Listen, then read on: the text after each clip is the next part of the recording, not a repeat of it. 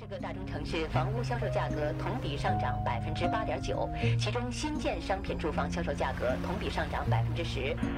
中国国内生产总值为三十三万五千三百五十三亿元，比上年增长百分之八点七。全国应届毕业生的数量达到了六百一十万，加上去年还没就业，合计有七百一十万大学生需要就业。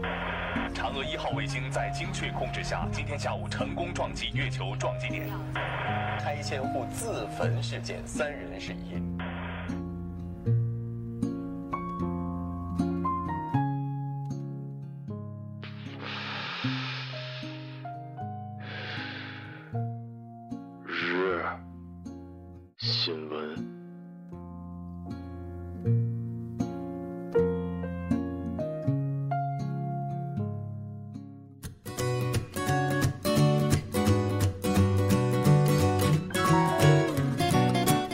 各位听众，晚上好。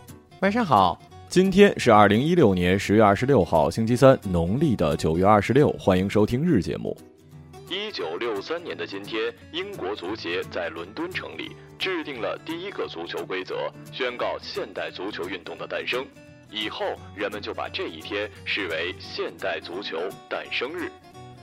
今天的节目主要内容有：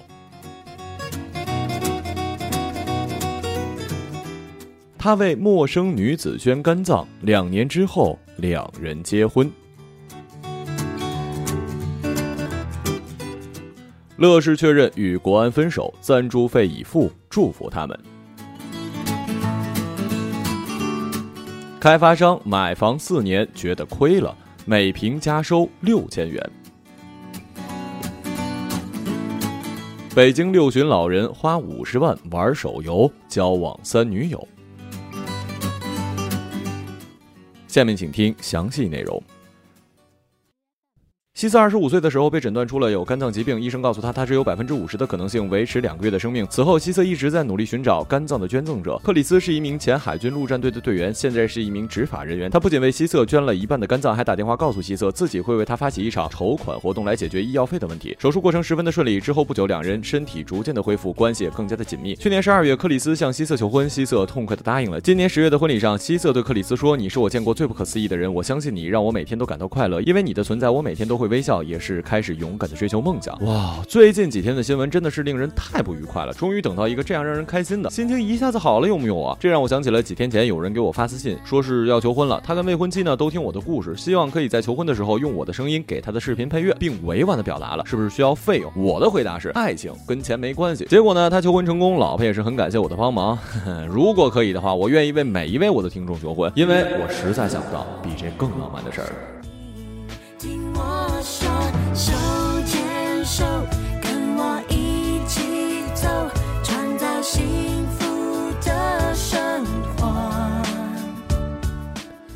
北京国安与乐视体育在二零一六年的一月宣布了开始战略合作。乐视体育拟在两年内出资二十亿元，持国安百分之五十的股份。因联赛注册实现，暂以五千万元赞助冠名国安。但赛季中期国安成绩惨淡，乐视与国安的合作疑似破裂，双方在核心条款上没有达成一致，导致最终在股权上没有进一步合作。这是乐视体育首次回应与国安合作破裂的传闻。对于国安新一轮的增资扩股，乐视体育表示祝福国安。我并不是球迷，就算是伪球迷，我可能也是最伪的那一个了。所以别说国内联赛了，连西甲我也是这个礼拜才开始看的。不过我有一件北报国安的帽衫，虽然我没有去看过国安的现场，虽然我不是北京人，但是我记得道哥一期节目里说的特别好，足球真正带给一个城市的应该是文化，是球迷们的凝聚力，不光是在场上支持球队，更像是一种文化，大家一起约着吃饭，甚至做公益的事情，这都是好。嗯，最近正好减肥，天天吃沙拉，等我爱上足球的那一天，可能就是我真正减肥成功的那一天了。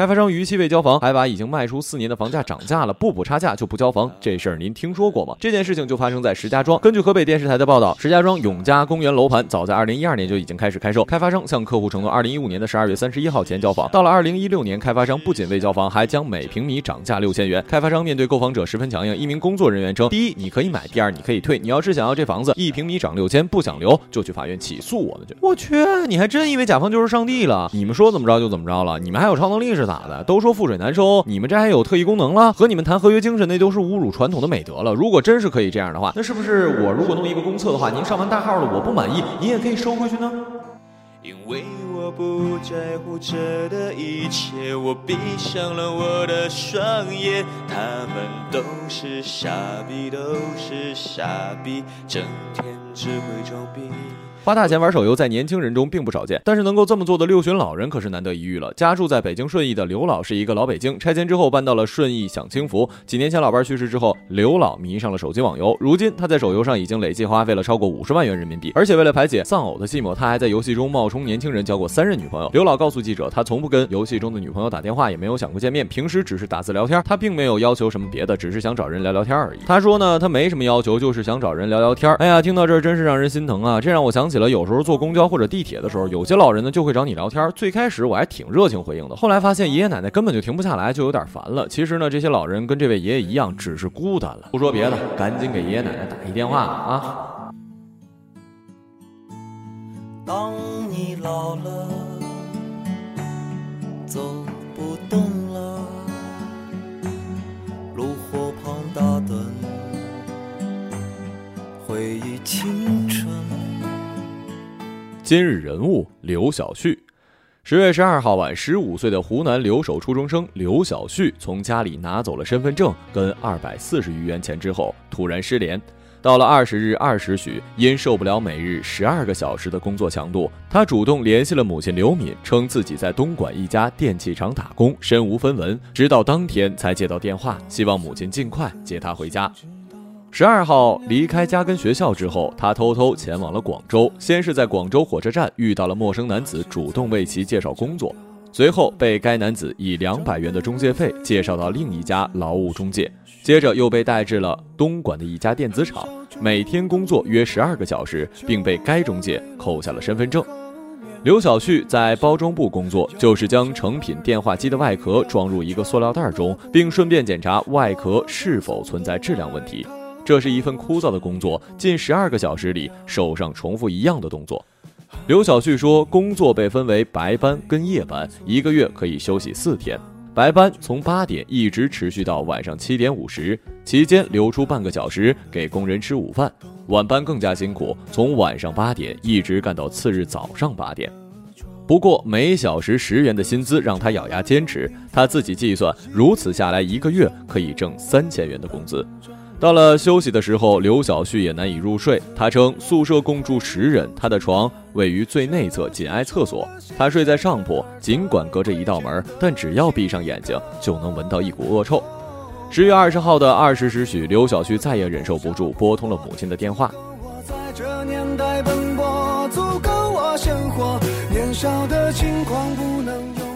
好了，以上就是本期节目的全部内容，感谢各位的收听，我们下期节目再见。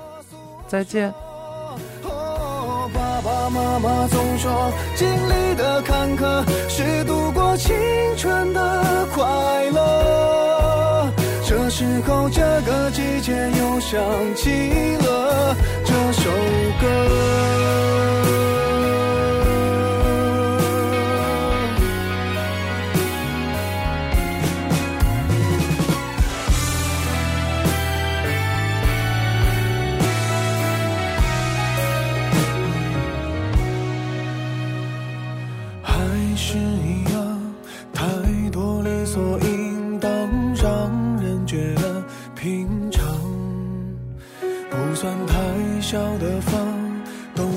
夏凉的那间放着我的床，歌颂这种平凡，一两句唱不完，恩重如山，听起来不自然。回头去看，这是说了谢谢。反而才亏欠的情感。哦，爸爸妈妈给我的不少不多，够我在这年代奔波，足够我生活。年少的轻狂不能用来挥霍，也曾像朋友一样和我诉说。哦，爸爸妈妈总说，经历的坎坷是度过青春的快乐。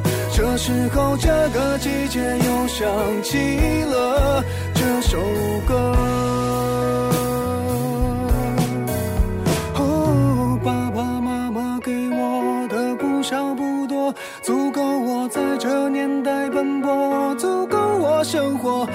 年少的轻狂不能用来挥霍，也曾像朋友一样和我诉说。